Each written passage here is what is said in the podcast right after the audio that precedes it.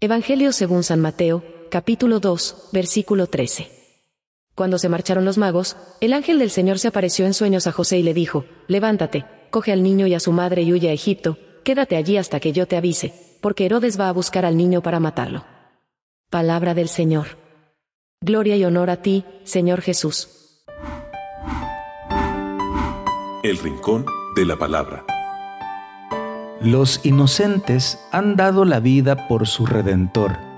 La huida a Egipto y la muerte de los infantes nos recuerda el tiempo de esclavitud y de angustia vivido por el pueblo de Israel. El lugar donde hubo esclavitud y muerte para Israel se convierte ahora en el lugar de protección para el Hijo de Dios.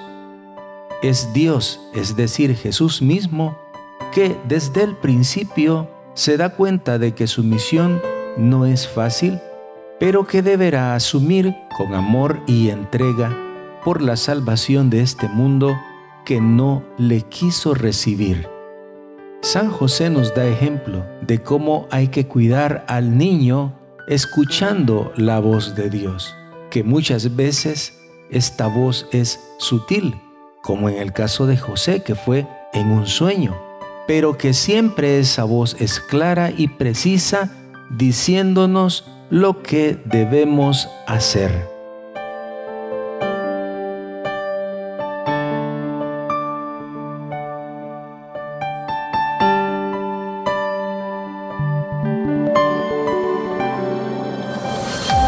Comunidad Católica Virtual.